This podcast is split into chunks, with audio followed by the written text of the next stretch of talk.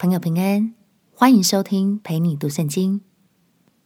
如果你听完之后很有感动，邀请你在评论区按下五星好评，为我们加油打气。也欢迎留言写下你的收获，这样就能帮助更多朋友听见这个频道，轻松读懂神的话语。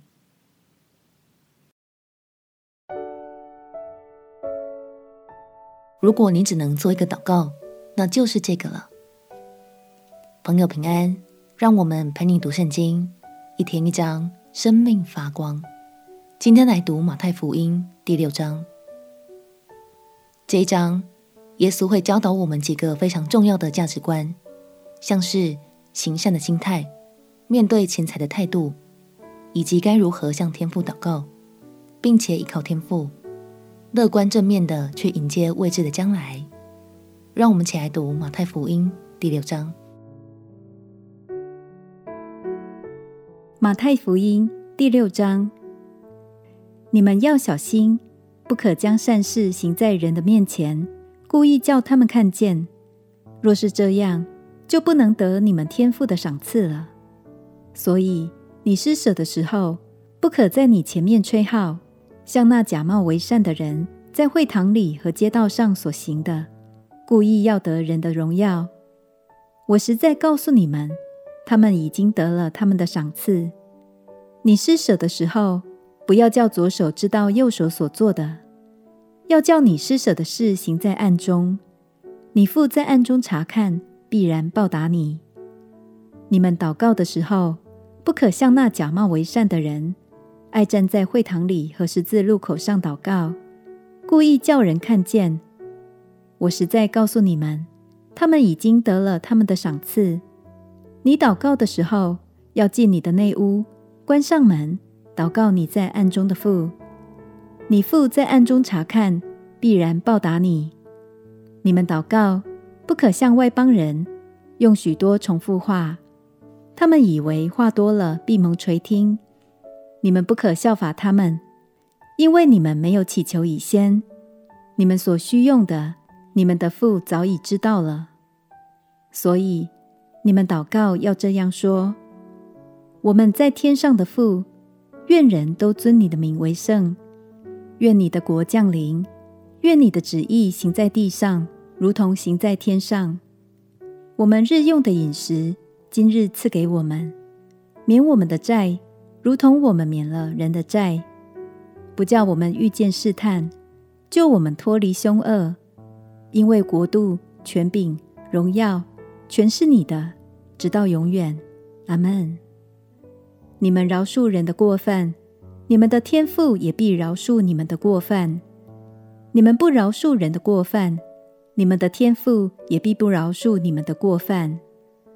你们进食的时候，不可像那假冒为善的人，脸上带着愁容，因为他们把脸弄得难看，故意叫人看出他们是禁食。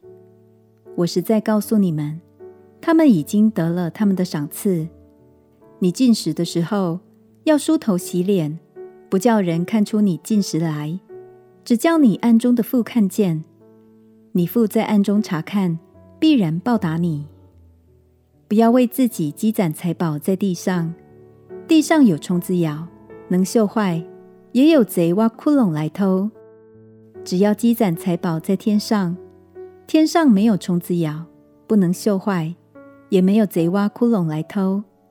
因为你的财宝在哪里，你的心也在那里。眼睛就是身上的灯，你的眼睛若嘹亮，全身就光明。你的眼睛若昏花，全身就黑暗。你里头的光若黑暗了，那黑暗是何等大呢？一个人不能侍奉两个主，不是恶这个爱那个，就是重这个轻那个。你们不能又侍奉神，又侍奉马门。所以我告诉你们，不要为生命忧虑吃什么，喝什么；为身体忧虑穿什么。生命不胜于饮食吗？身体不胜于衣裳吗？你们看那天上的飞鸟，也不种，也不收，也不积蓄在仓里，你们的天赋尚且养活它，你们不比飞鸟贵重得多吗？你们哪一个能用思虑使寿数多加一刻呢？何必为衣裳忧虑呢？你想野地里的百合花怎么长起来？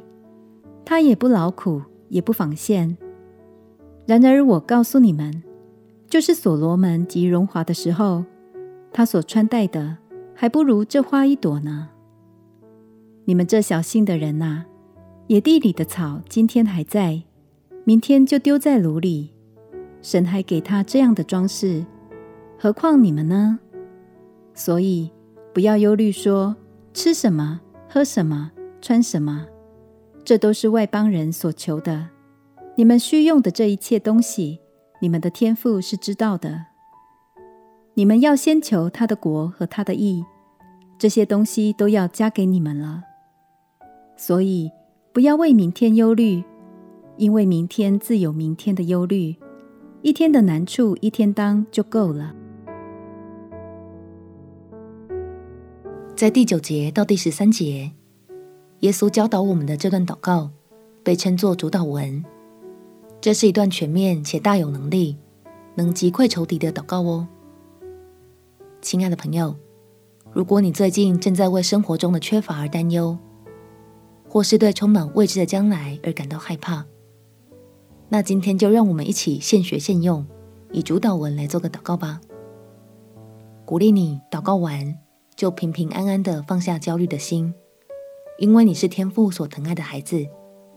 相信当你定睛在他身上，寻求他，他就必按着他的旨意来回应你，而他丰盛的恩典也永远都够你用。我们且祷告。我们在天上的父，愿人都尊你的名为圣。愿你的国降临。愿你的旨意行在地上，如同行在天上。我们日用的饮食，今日赐给我们，免我们的债，如同我们免了人的债。不叫我们遇见试探，救我们脱离凶恶。因为国度、权柄、荣耀，全是你的，直到永远。阿门。祝福你有丰盛平安的一天。陪你读圣经，我们明天见。耶稣爱你，我也爱你。